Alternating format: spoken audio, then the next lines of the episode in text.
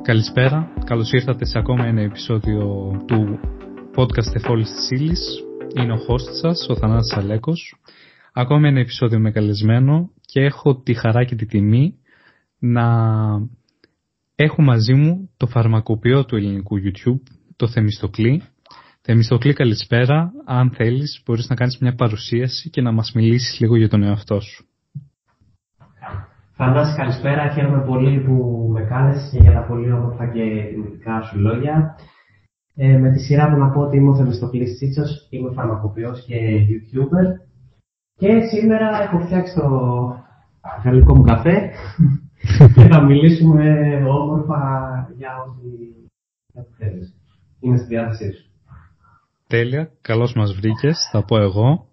Ε, και ξεκινώντας ε, με τη βασική ερώτηση, το επάγγελμά σου είναι φαρμακοποιός. Πώς αποφάσισες να ασχοληθείς με αυτό και ποια ήταν η πρώτη σου επαφή ίσως; Λοιπόν, είμαι 35 αισίως, 35 χρονών, οπότε θα πάμε αρκετά πίσω. Ε, θα πάμε στο 1981, που τότε δεν είχα γεννηθεί. Τότε όμως ε, δημιουργήθηκε για πρώτη φορά το φαρμακείο Τσίπ στην Κυψιά, οπότε Μιλάμε για μια οικογενειακή επιχείρηση, family business. Η μητέρα μου ξεκίνησε το 1981, ούσα φαρμακοποιός, έκανε τα πρώτα της βήματα, τότε ήταν χωματόγραφος και υπήρχαν λύκοι στην Κυψιά. Ε, Παρ' όλα αυτά ξεκίνησε, δημιούργησε το, το φαρμακείο, σιγά σιγά εξελίχθηκε και εγώ ανέλαβα α, το 2015 περίπου.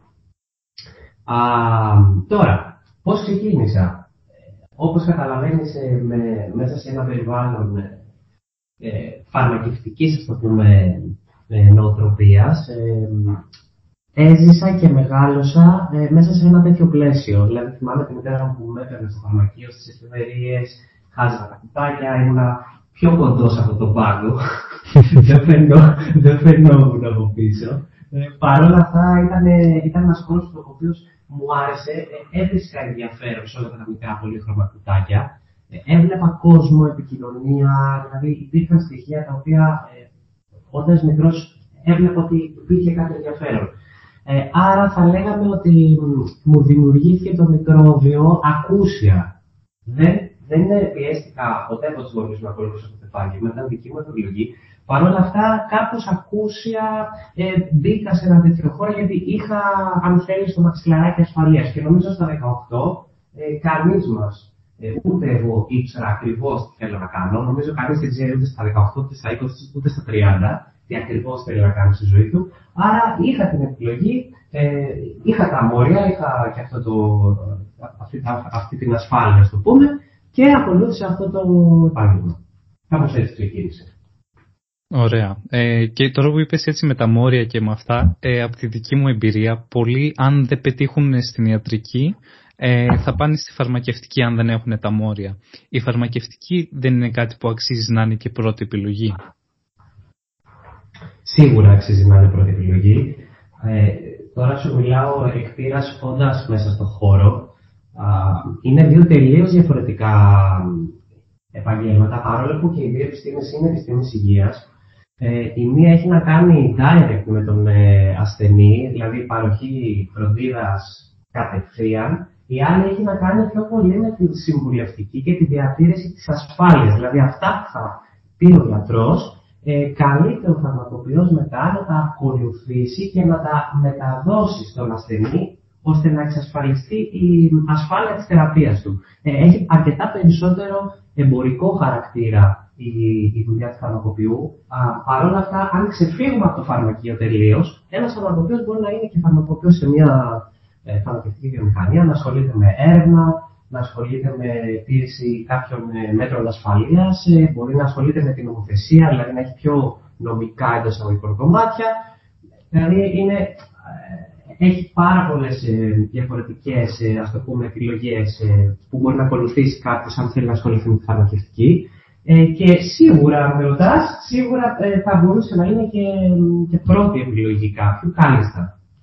Εδώ είμαι να το, να το βοηθήσω όσο περισσότερο μπορώ. Γιατί υπάρχει πολλής χώρο.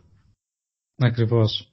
Ε, και μίλησες και για το YouTube, είσαι δημιουργός περιεχομένου, καλή ώρα σαν και εμένα. Ε, εσύ λίγο παραπάνω καιρό φυσικά. Ε, πώς ξεκίνησες αυτό το κομμάτι του YouTube? Όπως ε, μου αρέσει να λέω σε αντίστοιχες περιπτώσεις που με ρωτούν, ε, η καρέκλα είναι ένα αντικείμενο το οποίο δεν μου αρέσει γιατί δηλώνει στασιμότητα. Οπότε μπήκα σε ένα χώρο φαρμακευτικής που αν θέλεις δεν ήταν ακριβώς η επιλογή μου 100%. Δηλαδή παίρνοντα και είχα αυτή την ασφάλεια ότι έχω ένα έτοιμο στρωμένο επάγγελμα εντός εισαγωγικών. Ε, Παρ' όλα αυτά, ε, δεν νομίζω ότι κάποιος ε, μπορεί να συνεχίσει να κάνει για πάντα κάτι αν δεν του αρέσει. Δηλαδή, είναι μεν ένας δείκτης ότι είναι ένας στρωμένο επάγγελμα, αλλά ε, σε κάθε περίπτωση πρέπει να σου αρέσει το κάνεις για να μπορείς να το κάνεις. Άρα, στα 31 μου, α, αποφάσισα ότι δεν είμαι τελείως ε, ευχαριστημένος απλά σε, στο φαρμακείο. Και φύση δημιουργικός ε, άνθρωπος, ε, προσπάθησα με κάποιο τρόπο να βρω μία διέξοδο και να εντάξω τη δημιουργική μου φύση μέσα στο επάγγελμα. Ε, οπότε λέω, δεν ξέρω να κάνω βίντεο. Από την άλλη, εσύ δεν ξέρεις τι είναι τα φάρμακα. Άρα, γιατί να μην σου μάθω εγώ τι είναι τα φάρμακα και να μάθω εγώ βίντεο. Άρα, ουσιαστικά πάντρεψα μια δική μου ανάγκη για δημιουργία, έκφραση δημιουργικότητας με την ανάγκη του κόσμου που είναι η εκπαίδευση και η μάθηση. Και κάπως έτσι ε, πορεύομαι και τα τελευταία τρία χρόνια κάθε πέμπτη αυστηρά, πιστά, ε, δημιουργώ και δημοσιεύω ένα νέο βίντεο. Άρα, αν καταλαβαίνω σωστά, έχεις ένα στόχο να ενημερώσεις το κοινό. Ακριβώς. Ο στόχος είναι... Ο πρωταρχικός στόχος είναι να βοηθήσει τον κόσμο να μάθει περισσότερα για τα φάρμακα ε, και οτιδήποτε περιστρέφεται γύρω από την ε, λέξη φάρμακο. Αυτό μπορεί να είναι μια πάθηση, ένα σύμπτωμα α, που μπορεί να μην χρειάζεται για αντιμετώπιση του φάρμακο, ωστόσο εντάσσεται στο πλαίσιο της υγείας. Ε, και γενικά με την καλλιέργεια, ας το πούμε, τη νοοτροπία στον άνθρωπο ότι μπορεί κάποια πράγματα να τα αντιμετωπίσει μόνος του. Στο πλαίσιο δηλαδή της αυτοφροντίδας, να φροντίσω τον εαυτό μου ε, και να μπορέσω. Ε, και, να, και το δεύτερο που προσπαθώ να κάνω είναι να μπορέσω τον κόσμο να, να τον βοηθήσω να α, μπορεί να κάνει πιο σωστές επιλογές στην υγεία του. Καλός ή κακός, ε, βρισκόμαστε σε μια εποχή που εσύ όταν νεότερος το, το, το βλέπεις μπορείς πάρα πολύ εύκολα να μάθεις τα παντα Ε, ακόμα, ακόμα και ξέρω εγώ, το πιο, το πιο τρελός σου, η πιο τρελής σου φαντασία μπορείς να την γκουγκλάρεις και να την βρεις, να βρεις την απάντηση. Ε, δυστυχώς, στην υγεία, αυτό δεν είναι καθόλου βοηθητικό, γιατί καθένας μπορεί να βγει και να πει οτιδήποτε θέλει και όσο προχωράμε, η άποψή μου είναι ότι αυτό θα γιγαντώνεται, οπότε ο κόσμος αφενός χρειάζεται να καλλιεργήσει περισσότερο την κρίση του, δηλαδή να παίρνει την πληροφορία από πηγές που πρέπει. Και αφετέρου από την πλευρά μου, ε, εγώ προσπαθώ να είμαι ε, σωστός απέναντι στον κόσμο και να παίρνω την πληροφορία με τη σειρά μου και εγώ από έγκυρες επιστημονικές ε, πηγές και κανάλια. Γιατί και εγώ, και εγώ κάθε βίντεο που δημιουργώ προ, προϋποθέτει τουλάχιστον 9-10 ώρες έρευνα από πίσω για να ενημερωθώ. Γιατί αυτά που έμαθα ε, πριν 10-15 ε, χρόνια στο Πανεπιστήμιο σαφώς έχουν αλλάξει, η επιστήμη συνεχώς εξελίσσεται. Ε, και αφετέρου ε, αγγίζω θέματα για τα οποία ποτέ δεν, ε, τα οποία ποτέ δεν διδάχθηκα.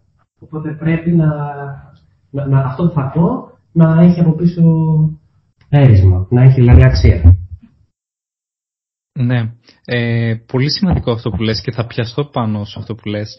Ε, αυτό η ευκολία της Google πλέον, νομίζω κανένας ε, πελάτης που θα έρθει να αγοράσει κάτι από το φαρμακείο σου δεν θα έχει κάτσει να το ψάξει 9 με 10 ώρες και ίσως να έχει κάτσει να δει 5-10 λεπτά κάτι και να έχει λάβει τα δικά του συμπεράσματα. Βλέπεις κάποιες λαθασμένες αντιλήψεις ίσως στους Έλληνες και στις Ελληνίδες που έρχονται στο φαρμακείο; Θα σου πω, ε, θα σου απαντήσω. Καταρχάς ε, θα, θα πω κάτι άλλο πάνω σε αυτό που είπες, θα σχολιάσω, λέγοντας ότι ας πάρουμε ένα πολύ κοινό βίωμα θα το χαρακτηρίσω, το οποίο θα το ονομάσουμε άγχος. Ας το πούμε βίωμα. Γιατί όλοι το βιώνουμε. Ωραία. Έχει, έχεις άγχος, έτσι. Όχι εσύ γενικά, έχεις άγχος βιτερνικό. Τι θα κάνεις, θα γράψεις. Ε, αντιμετώπιση άγχους. Ωραία. Θα σου βγάλει κάποιες ε, τακτικές γιόγκα, κάποια φάρμακα ίσως ε, αγχολητικά, θα σου βγάλει κάποια συμπληρώματα, χάος. Έτσι, χάος. Ε, αυτό που προσπαθώ να κάνω είναι να, να μπορέσω όλα αυτά να τα εντάξω σε ένα πεντάλεπτο βίντεο, έτσι ώστε κάποιος, επειδή όλοι τρέχουμε πανικόβητοι, ε, όλοι έχουμε λίγο χρόνο, ε, και όλοι έχουμε τον ίδιο χρόνο επίσης, προσπαθώ μέσα σε πέντε λεπτά να σου δώσω ε, ό,τι πιο έγκυρο μπορώ, όσο πιο σύντομα μπορώ και όσο πιο απλά μπορώ. Άρα, σου απαντώ και λίγο στο ποιος, που σκοπεύει όλο ναι. ε, τώρα, αυτό που βλέπω που με ρώτησες στον κόσμο και τις ε, αντιλήψεις. Αυτό που κάτι τέτοιο με ρώτησες, σωστά. Ναι, ναι, ναι. Ε, βλέπω ότι ο κόσμος ε, ψάχνει, ψάχνει λίγο τη, την εύκολη λύση και τη γρήγορη λύση. Δηλαδή ε, θέλει να βελτιώσει κάτι το οποίο τον απασχολεί είτε αυτό είναι τριχόπτωση, είτε άγχος, είτε οτιδήποτε άλλο που σχετίζεται με την υγεία του, είτε η άκμη, για παράδειγμα, θέλει να το βελτιώσει γρήγορα. Ένα κύτταρο, έτσι, ένα κύτταρο ε, αλλάζει στο δέρμα κάθε 28 μέρες περίπου, όταν είσαι νέος. Όταν είσαι 50 χρονών κάθε 80 μέρες. Άρα αυτό από μόνο του ε, μας αναγκάζει να προσαρμοστούμε, να συμβιβαστούμε. Οι αλλαγές που έχουν σχέση με την υγεία θέλουν χρόνο. Αυτό λοιπόν που βλέπω και προσπαθώ σε κάθε μου ανάρτηση να, να, να το μεταφέρω και να εκπαιδεύσω τον κόσμο είναι ότι χρειάζεται υπομονή. Φίλε μου, χρειάζεται υπομονή. Δεν υπάρχει το μαγικό καπάκι που θα βελτιώσει αυτό που σε απασχολεί, ό,τι και αν είναι αυτό, αύριο. Θέλω να, να μπω στο φόρεμα της βιτρίνας γιατί παντρεύομαι σε μια εβδομάδα. Φίλε, όχι, είναι λάθος. Δεν θα γίνει αυτό. Και δεν το λέω με την αρνητική χρειά, αλλά πολλές φορές είναι καλό να ξέρεις την αλήθεια. Ναι. Αυτό. Ε, και έχεις και μια σειρά, ας το πω έτσι, που ανεβάζεις και στο Instagram ή στο σελίδα του Instagram, το YouTube σου θα είναι όλα κάτω, μπορεί να τα βρει το κοινό στη περιγραφή. Ε, το Είμαι Happy. Ε, θες να μας μιλήσεις λίγο για αυτό το Είμαι Happy; Ναι, για το είμαι happy. Το είμαι happy ουσιαστικά ξεκίνησε κάπως παράλληλα με, με όλη αυτή τη δράση. Δηλαδή, στα 31-32 μου ε, πέρασα μια φάση που ε, αυτοματέωσης. Τι κάνω, ποιος είμαι, αυτό, λίγο, ε, λίγο ας το πούμε, κρίση αυτογνωσίας, ποιος είμαι που πάω, τι θέλω, τι κάνω, έτσι. Οπότε, μέσα σε αυτή τη διερεύνηση που έκανα, και κατέληξα να βρω κάτι το οποίο με γεμίζει σήμερα. Σε πέντε χρόνια μπορεί να με γεμίζει. Είναι ένα, δυναμικό περιβάλλον. Ε, ανακάλυψα ότι όλα τελικά στη ζωή είναι mind games. Είναι παιχνίδια μυαλού. Το είμαι happy τι είναι, είναι ένα μότο, μια παρακίνηση να, να είσαι και εσύ happy, επειδή εγώ είμαι happy, να είσαι και εσύ happy πώς βρίσκοντας κάτι το οποίο σε γεμίζει μέσα στη μέρα σου. Ξυπνάς, πα στη δουλειά σου, γυρνάς σπίτι, ε, το ξανακάνεις την άλλη μέρα, περιμένεις το Σαββατοκύριακο να έχεις λίγο πιο πολύ ελεύθερο χρόνο και να πεις Α, περιμένω το Σαββατοκύριακο να περάσω καλά και να είμαι happy τελικά το Σαββατοκύριακο. Ενώ όλη την υπόλοιπη εβδομάδα ε, κάνεις κάτι σαν αναγκαστικό έργο. Επειδή λοιπόν εγώ πέρασα αυτό το εντός εισαγωγικών καταναγκαστικό έργο, Προσπάθησα να δώσω ένα διαφορετικό νόημα σε αυτό που κάνω. Είμαι φαρμακοποιός, αλλά τι κάνω; Βοηθάω, κάποιον που πονάει. Έδωσα δηλαδή, έκανα ένα mind game. Έδωσα δηλαδή ένα νόημα διαφορετικό, μια διαφορετική χρειά σε αυτό το οποίο κάνω κάθε μέρα. Έτσι, έρχεσαι, θέλω μια συνταγή στο ίδιο το φάρμακο. That's πολύ απλό. Του έδωσα όμως μια άλλη χρειά. Άρα, αλλάζοντας αυτό το νόημα, ε, έγινα, λέω, κάτι κάνω τελικά. Δεν, δεν δίνω απλά φάρμακα. Προσφέρω, προσφέρω ανακούφιση σε κάποιον που πονάει.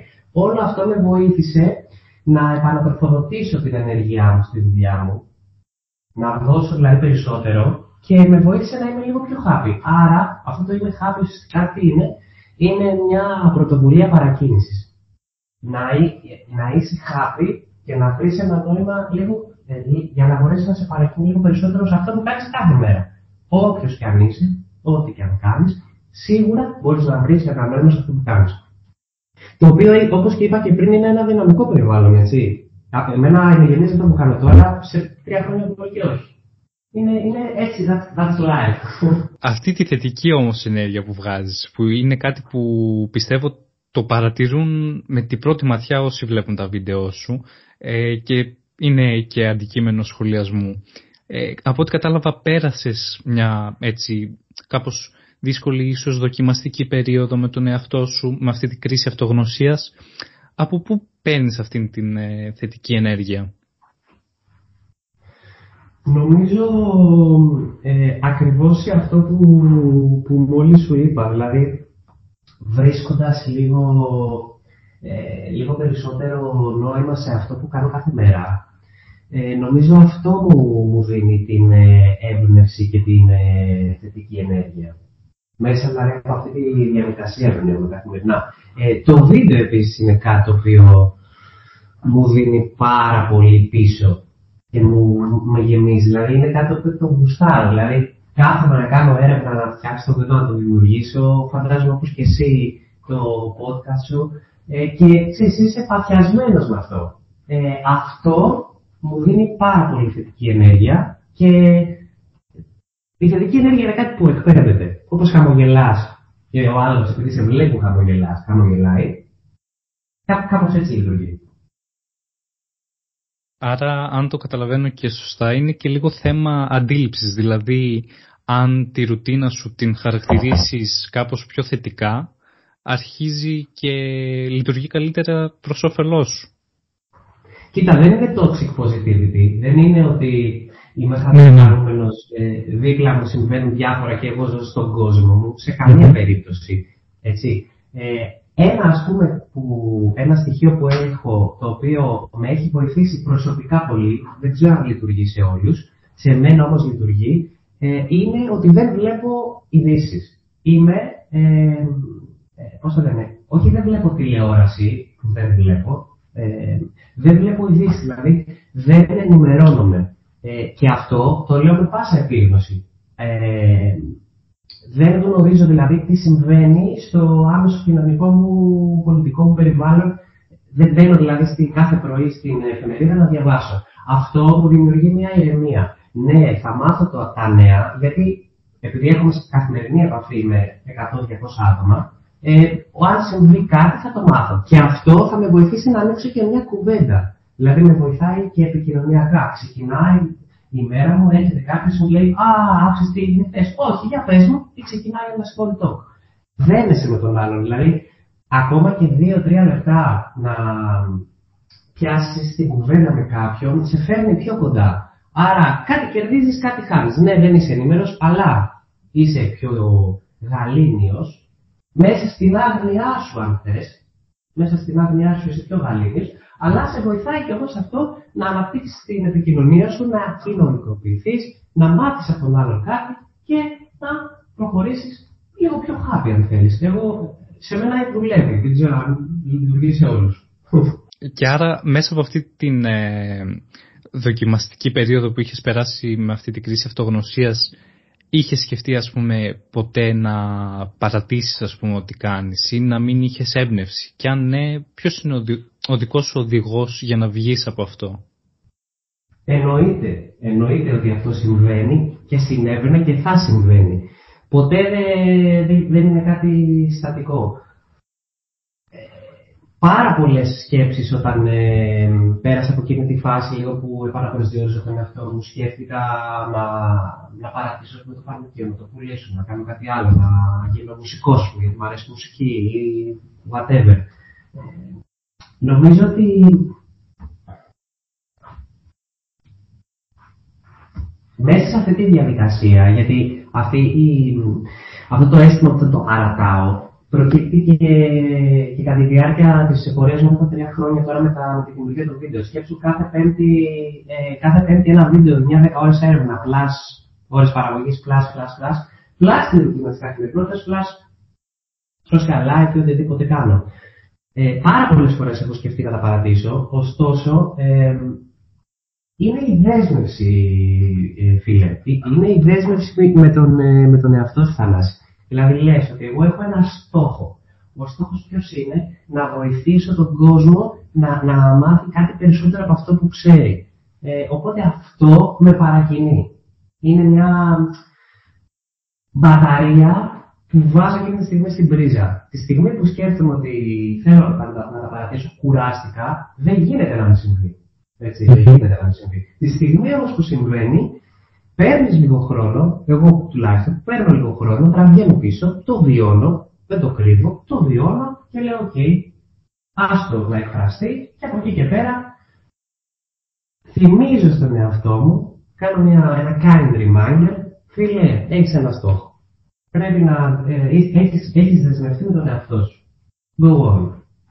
Δεν είναι εύκολο πάντα, ε, αλλά προσπαθώ να το, να το, κρατάω, να το κρατάω. Δεν είναι εύκολο πάντα. Ναι, σαφώς δεν είναι εύκολο. Ταυτίζομαι πολύ σε αυτό το τομέα που είπες λίγο της συνέπειας ως δημιουργός περιεχομένου.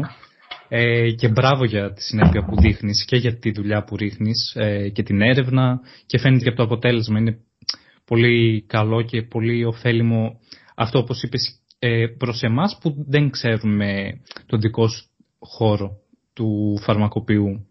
Ε, όμως έχεις να συναστραφείς με ανθρώπους, ε, έχεις να συναστραφείς με τα κοινωνικά δίκτυα, οπότε θετικά και αρνητικά σχόλια υπάρχουν και αν ναι, κατά πόσο σε επηρεάζουν;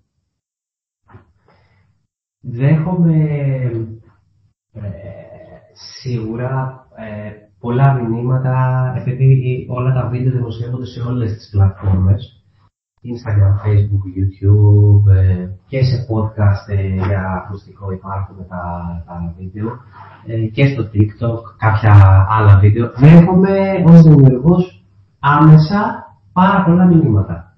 Είτε είναι κυρίως θετικά αλλά και αρκετά αρνητικά. Μπορώ να σου πω, Θανάση, ότι είχα πολλά αρνητικά μηνύματα και πολλά αρνητικά μηνύματα και από τον κλάδο μου, τους φαρμακοποιούς, όταν ξεκίνησα στην αρχή Ποιος είναι αυτός που βγήκε και μιλάει για αυτά. Ε, μπορώ να σου πω ότι ε, δεν είχα, δεν ήξερα πώς να το διαχειριστώ. Ξεκάθαρα. δεν ήξερα πώς να το διαχειριστώ. Ε, ωστόσο, πλέον μπορώ να σου πω ότι ε, δεν με, δεν, δεν, δεν με επηρεάζουν, δεν με αγγίζουν. Δηλαδή, ό,τι και αν ο άλλος πει, ε, σκέφτομαι ότι κάτι ο ίδιος, ας το πούμε, ε, αντιμετωπίζει στην ε, καθημερινότητά του. Να σου πω ένα παράδειγμα. Είσαι στον δρόμο και κάποιος σου φωνάρει και σε βρίζει. Έχεις δύο επιλογές. Η πρώτη επιλογή είναι να τον βρίσεις και εσύ. Η δεύτερη επιλογή είναι να σκεφτείς αυτός ο άνθρωπος κάτι περνάει, κάτι του φταίει, στο σπίτι του, στη ζωή του, whatever. Ε, το σέβομαι, βάζω το όριό μου και απαντάω σε όλους. Ευχαριστώ πολύ για το μήνυμά σου. Ευχαριστώ που μου κόρναρες. Καλημέρα.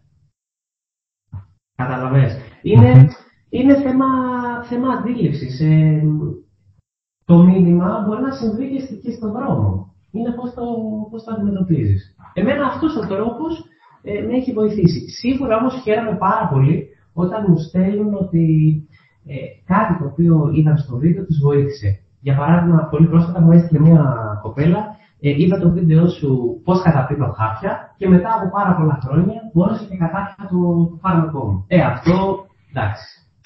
Είναι κάποιε τέτοιε στιγμέ που σου λένε σε σπρώχνουν λίγο περισσότερο και, σε, και έχεις κάτι να θυμάσαι όταν, όπως είπαμε πριν, όταν ε, σκέφτεσαι να τα παρατήσεις, ε, ε, έχεις ένα ακόμα κίνητρο για κάτι τέτοια περιστατικά. Ναι, και νομίζω είναι και το να, ας πούμε, τα αρνητικά σχόλια κυρίως να μην το παίρνεις προσωπικά γιατί αυτό που είπες μπορεί να περνάει τα χίλια δυο ο άλλος και απλά να ξέσπασε. Και τώρα βλέπω τα νούμερα σου στο YouTube. Ε, έχεις 60.000 σε λίγο, με το καλό εύχομαι. Φυσικά να πάτε να κάνετε subscribe στον Θεμιστοκλή.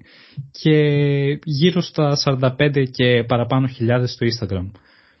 πώς ε, είναι αυτά τα νούμερα, ας πούμε, στη δική σου τη ζωή; Δηλαδή, είναι κάτι που αντιλαμβάνεσαι καθημερινά, είναι κάτι που, όπως είπες πριν με τα μηνύματα, είναι πολλά κατακλείζουν, ας πούμε, ε, τις ειδοποιήσεις σου ε, και αυτό δηλαδή νιώθεις ότι έχεις αποκτήσει κάποιο είδους φήμη; Βαρύ αυτό. Βαρύ αυτό που είπες. Κοίτα, ε, μπορώ να σου πω ότι πλέον είναι μέσα στη ρουτίνα μου από την άποψη ότι ε, αφιερώνω ε, σίγουρα αρκετέ, αρκετό χρόνο της ημέρας να απαντήσω στα μηνύματα. Ε, ναι, υπάρχει κόσμος που πια έρχεται στο φαρμακείο και με χαιρετάει ή ας πούμε μπορεί να έρθει κάποιος πελάτης που ήταν ούτως ή άλλως πελάτης στο φαρμακείο και να λέει στη μητέρα μου, ξέρω εγώ, να χαίρεσαι λίγο, όχι, ήταν πολύ ωραία και κάτι κτλ. Όλο αυτό, ναι, μου αρέσει. Ε, μπορώ να σου πω ότι ε, δεν του δίνω τόσο δηλαδή τα νούμερα που μου είπες. Τα νούμερα είναι νούμερα. Μεγαλώνουν, μικραίνουν. OK. Okay στο τέλος της ημέρας δεν, δεν κοιμάσαι με τα νούμερα, ούτε το νούμερο είναι αυτός ο σκοπός. Όπως και με τις εξετάσεις πάλι. Θα πάρω 18, 19, 20, 10. Το νούμερο είναι ένα νούμερο. Και νούμερο θα είναι για πάντα. Το θέμα είναι πώς ερμηνεύεις εσύ το νούμερο. Έμαθες κάτι όταν έγραψες 10 που θα μπορούσες να βελτιώσεις για να πάρεις 11. Ε, ή ας πούμε, αν μια εβδομάδα που δημοσίευσες ένα βίντεο ε, είδα ότι αυτό το βίντεο δεν είχε την ανταπόκριση που θα ήθελα. Δεν στεναχωριέμαι για το νούμερο, αλλά προσπαθώ να δω τι δεν πήγε καλά, ώστε να μάθω κάτι από αυτή την εντός εισαγωγικών αποτυχία μου. Άρα, ό,τι συμβαίνει, προσπαθώ να δω αν δεν πάει καλά, γιατί δεν πήγε καλά και τι μπορώ να βελτιώσω. Κάπως καταπιάνεσαι να πούμε τώρα στο κοινό και με κοινωνικά θέματα. Ας πούμε ένα post σου είναι θέλω να φτιάξουμε νηπιαγωγία μέσα σε ήθους ευγυρίας. Θες να μας μιλήσεις έτσι ναι. για το τι αλλαγές ε, βλέπεις ότι χρειάζονται στην κοινωνία; Αυτό το συγκεκριμένο post είναι, ε, το έχω, το, είναι δηλαδή ένα απόσπασμα, δεν είναι και μου ιδέα. Ε, είναι κάτι το οποίο εφαρμόζεται στο, σε κάποιες χώρες του, του εξωτερικού πιλωτικά. Έχει πολύ καλό πολύ καλή αναπόκριση και το πήρα από ένα βιβλίο το οποίο διάβασα γιατί μου αρέσει να διαβάζω βιβλία. Ε, με βοηθάει και στην επικοινωνία μου ως δημιουργός, από το μαυρό μια νέα λέξη που θα δώσει ένα νόημα σε ένα κείμενο, μέχρι αυτό που διάβασα που μου έδωσε το ένωσμα να φτιάξει το πώ. Είναι, ας πούμε, μια τροφή ε, για σκέψη για να μεταΐζει. Ε, τώρα, τι αλλαγές βλέπω; Ε, αυτό που σίγουρα βλέπω είναι ότι ο κόσμος έχει στο μυαλό του την έννοια φάρμακος ως κάτι αρνητικό. Δηλαδή, λέμε φάρμακο ίσον κάτι αρνητικό. Το παίρνω όταν είμαι άρρωστος. Όταν δεν είμαι καλά. Φάρμακο ίσον παρενέργειες. Φάρμακο ίσον κάτι κακό γενικά. Νομίζω, αν βγεις στον δρόμο και ρωτήσεις 100 ανθρώπους, ποια είναι η γνώμη για τα φάρμακα, θα σου πει και 100% και οι 100 θα σου πούνε ότι είναι κάτι το οποίο το αποφεύγω. Σωστά; Mm-hmm. Δεν νομίζω κάποιος θα σου πει ότι θέλω να πάρω φάρμακο. Σίγουρα. Νομίζω συμφωνούμε. Mm-hmm. Αυτό που προσπαθώ να, να αν θέλεις να αλλάξω, είναι το εξής. Είναι η, η στάση μας απέναντι στο φάρμακο. Το φάρμακο δεν είναι κάτι κακό. Το φάρμακο είναι κάτι το οποίο όταν το χρειάζεσαι, πρόσεξε, όταν το χρειάζεσαι, έχει την ικανότητα, αν το χρησιμοποιήσεις σωστά, αυτό το σωστά έχει πάρα πολλές, ε, πολλά αστεράκια από κάτω, όταν όμως το χρησιμοποιήσεις σωστά, να σε κάνει καλύτερα. Είναι, είναι όλο τούμπα δηλαδή. Δεν είναι κάτι που είναι κακό το φάρμακο. Είναι κάτι που όταν το χρειάζεται, όταν το πάρεις σωστά, έχει την ικανότητα να σε κάνει καλύτερα. Αυτό λοιπόν ε, που, που βλέπω σαν αλλαγή είναι να α, μπορέσει ο κόσμος να εκπαιδευτεί ε, γύρω από την έννοια του φαρμάκου. Ποιος είναι ο στόχος των φαρμάκων, γιατί υπάρχουν φάρμακα, ε, πότε πρέπει να παίρνω ένα φάρμακο. Ε, νομίζω ότι σε, σε ένα ευρύτερο γενικό πλαίσιο, ως, ε, πώς να το πω, όχι φιλοσοφική χρειά, αλλά ως ας το πούμε ε, χρηστικότητα, του φαρμάκου, θα μπορούσε να υπάρχει κάποια μήνυ εκπαίδευση, ακόμη και στα σχολεία, να μάθουν τα παιδιά ότι το φάρμακο δεν είναι κάτι κακό. Ότι αν, ας πούμε, ε, έχω κάποιο πρόβλημα υγείας και είμαι παιδάκι, δεν είναι απαραίτητα κακό. Ε, ότι μου πρέπει να πάρω το φάρμακό μου, γιατί υπάρχουν πολλά παιδιά, μικρά παιδιά που έχουν προβλήματα υγείας και παίρνουν φάρμακα. Δεν είναι κάτι κακό, δεν είναι ταμπού το φάρμακο. Ε, αυτό λοιπόν προσπαθώ μέσα από τις δράσεις μου με, το, με τη μικρή δύναμη που έχω, γι' αυτό και θα ήθελα να, να γίνουν αλλαγές και να ε, μπορέσει η, ε, η, ο νέος κόσμος και τα παιδιά από μικρή ηλικία να μάθουν ποιος είναι ο ρόλος, ο πραγματικός ρόλος των φαρμάκων. Γιατί τα φάρμακα, ναι, δημιουργήθηκαν από κάποιους για να πλουτίζουν, αλλά το θέμα δεν είναι να εστιάσουμε σε αυτό. Το θέμα είναι να εστιάσουμε στην, στο, στο τι μπορεί να προσφέρει πραγματικά το φάρμακο και ποιος είναι πραγματικά ο ρόλος του. Στο τέλος. Ε, άρα να φανταστώ και μέσα από τη συζήτηση που έχουμε κάνει ε, ότι διαβάζεις βιβλία, έτσι γενικά σ' αρέσει ε, να εξερευνείς και να εμβαθύνεις τις γνώσεις σου. Οπότε θα ήθελα αν έχεις να προτείνεις στο κοινό κάποιο ίσως βιβλίο, κάποια ταινία, δεν ξέρω τι θέλεις. Ταινίες βλέπω πολύ Netflix, μου αρέσει. Ε, ωστόσο είμαι κακός με τους τίτλους. Ωστόσο, από βιβλία, επειδή, επειδή η βιβλία τα έχω μπροστά μου, είναι πιο, μου, είναι, πιο εύκολο. Ε, μου αρέσει να εξερευνώ, ε, ακριβώς όπως το είπες, να εξερευνώ διαφορετικά τελείως πράγματα. Δηλαδή, αν με ρωτάς, επει, ε, επειδή κάθε βίντεο, όπως είπα, απαιτεί περίπου 9-12 ώρες έρευνας, το οποίο θα κάνω ούτως ή άλλως κάθε εβδομάδα, ό,τι βιβλία διαβάζω είναι εντός εισαγωγικών εξωσχολικά. Είναι άσχετα με τη, με τη φαρμακευτική τελείως. Ένα βιβλίο που κρατώ εδώ, ας πούμε, που μου άρεσε πάρα πολύ, είναι βασικά όλη η σειρά του Όστεν Κλέον, ε, Πούλα Ακαλυτέχνη, Κλέπα Ακαλυτέχνη. Ε, και τα δύο είναι εξαιρετικά. Ε, ένα άλλο που μου άρεσε πάρα πολύ και μου υπενθυμίζει πάρα πολύ την έννοια του χρόνου και της ταχύτητας είναι το Χαεμίν Σουνίν, αν το λέω σωστά το όνομά του. Έτσι λέγεται ο συγγραφέας και το βιβλίο λέγεται Όσα μπορείς να δεις μόνο όταν δεν βιάζεσαι. Και ένα βιβλίο το οποίο επίσης μου άρεσε πολύ λέγεται Factfulness και είναι του Hans Rosling. Δέκα λόγοι που κάνουμε λάθος για τον κόσμο μας και γιατί η κατάσταση είναι καλύτερη από όσο νομίζετε. Ωραία. Ευχαριστούμε. ναι, ναι, ευχαριστούμε πάρα πολύ για τις προτάσεις. Ε, τελικά αυτό με το κόσμο τώρα θα πιαστώ από, τη τελευταία, από το τίτλο ουσιαστικά του βιβλίου. Ε, είναι καλύτερα από όσο νομίζουμε. Γιατί όπως είπες ε, δεν βλέπεις ειδήσει, αλλά νομίζω οι ειδήσει ε, δείχνουν ακριβώς το αντίθετο. Ε, οπότε θα ήθελα... Νομίζω είναι και ο ρόλος του αυτός, Θανάσης. Ναι. Δεν νομίζω ότι, δεν νομίζω ότι αν ε, οι ειδήσεις δείχνουν και κάτι θετικό. Και πίστεψε με, αν οι ειδήσεις δείχνουν κάτι θετικό, ε, είναι πολύ πιθανό να έβλεπα. Mm-hmm. Ναι. Τώρα θα ήθελα να καταπιαστώ πάλι επί του, επαγγελ... ε, επί του επαγγέλματός ουσιαστικά. Θα πρότεινες το επάγγελμα και αν υπάρχουν κάποια θετικά, κάποια αρνητικά έτσι πολύ πρόχειρα ας πούμε.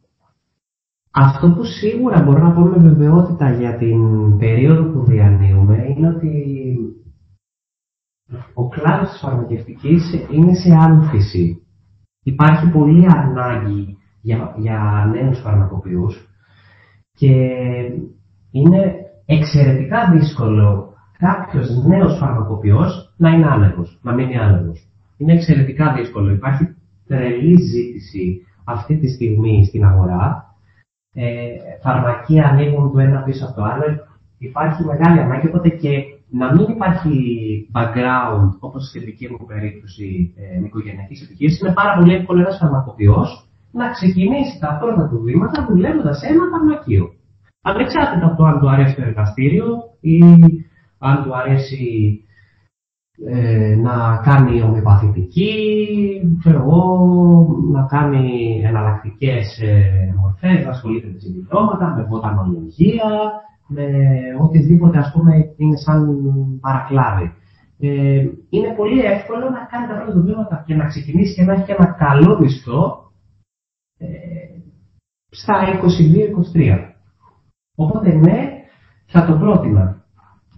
Αν με ρωτάς για θετικά και αρνητικά, ε, είναι κάτι το οποίο είναι πολύ υποκειμενικό. Στα θετικά βάζω την εύκολη και γρήγορη ε, επαγγελματική αποκατάσταση. Στα αρνητικά... Στα αρνητικά... Δεν βρίσκω κάτι αρνητικό στο κάποιος να μην γίνει φαρμακοποιός. Δεν μου χτυπάει κάτι όχι. Ωραία. Και αυτό είναι μια πολύ ωραία ας πούμε διαπίστωση. Ε, φυσικά αν σου αρέσει το επάγγελμα προφανώς. Ε, αν σου αρέσει, κοίτα, αν σου αρέσει στα, στα 18, σου λέω και εμένα μένοντας, δεν ξέρω αν το ναι. ε, ε, πιο πολύ είναι, ε, νομίζω ξεκινώντας ένα νέο παιδί, να δει ε, πώς του φαίνεται αυτός ο, ο, αυτός ο χώρος των, των φαρμάκων. Γιατί καλό ή κακό μέχρι τώρα η αλήθεια είναι ότι τα, ε, η, πλειοψηφία των ε, παιδιών που μπαίνανε στη φαρμακευτική ήταν παιδιά τα οποία είχαν, είχαν κάποια μορφή background. Ο μπαμπάς, η μαμά, η θεία, κάποιο από το οικογενειακό περιβάλλον υπήρχαν φαρμακοποιοί που, που ήταν προγενέστερα ή αυτό που είπες είχαν πρώτη επιλογή ιατρική, δεν πέρασε από φαρμακευτική. Η πλειοψηφία ήταν αυτές, αυτά τα δύο παραδείγματα. Ε, θέλω να πιστεύω ότι έχω βοηθήσει να δει κάποιος νέος ότι σαν φαρμακοποιός δεν μπορείς να κάνεις κανένα πράγμα. Όπως και πιστεύω σε κάθε κλάδο, ε, αν αφήσεις λίγο την ε, φαντασία σου και ψάχτει, μπορείς να κάνεις πολλά πράγματα. Έχεις πει γενικά σε αυτό το επεισόδιο τώρα τα λεπτά που ηχογραφούμε αρκετές συμβουλές και αρκετά βοηθητικές αλλά έτσι μια ίσως τη σημαντικότερη συμβουλή ίσως που έχουν δώσει σε σένα ή τη σημαντικότερη συμβουλή που εσύ έχεις να δώσεις τους νέους γενικά που ψάχνονται, δοκιμάζουν ίσως αποτυχάνουν σε κάτι, ίσως πετυχαίνουν σε κάτι άλλο και γενικά είναι σε μια έτσι ηλικία αυτή της ενηλικίωσης, της, της εφηβείας και της νεαρής ενηλικίωσης που γενικά είναι δοκιμαστική σε πολλούς τομείς. Θα έδινα συμβουλή στον εαυτό μου. Θα έδινα συμβουλή στον εαυτό μου αν ήμουν πιο μικρός να μην φοβόμουν να δοκιμάσω ε, περισσότερα πράγματα. Δηλαδή έφτασα 31 να, για να ξεκινήσω να δοκιμάσω κάτι το οποίο δεν το είχε κάνει ποτέ κανείς. Δεν είχε μιλήσει ποτέ κανείς ε, φαρμακοποιός για τα φάρμακα στην Ελλάδα τόσο direct ε, μέχρι να το κάνω πρώτη φορά εγώ. Άρα, αν με ρωτάς, θα, θα έλεγα στον εαυτό μου, ε, φίλε, ε, είσαι 17-18, ξεκίνα να δοκιμάζεις. Ξεκίνα να κάνεις λάθη, ξεκίνα να αποτυγχάνεις, μόνο άμα κάνεις λάθη, φίλε μου Θεμιστοκλή, θα μπορέσεις να, να δεις τι έγινε λάθος και να προχωρήσεις στο επόμενο βήμα και να, την επόμενη φορά να το κάνεις λίγο καλύτερα και λίγο καλύτερα και λίγο καλύτερα, μέχρι κάποια στιγμή να καταλήξεις και να βρεις αυτό που θες. Άρα αυτό που θα ήθελα να σας συμβουλώ είναι να μην φοβάσαι, Θεμιστοκλή, να κάνεις λάθη. Και ε, ελπίζω να, να ακουστεί και να μπορέσει να εφαρμοστεί και από άλλους ε, πέρα από το μικρό στο Και εγώ το ελπίζω αυτό. Ε, γενικά όμως στην κοινότητα του YouTube ήθελα να σε ρωτήσω στην ελληνική κοινότητα.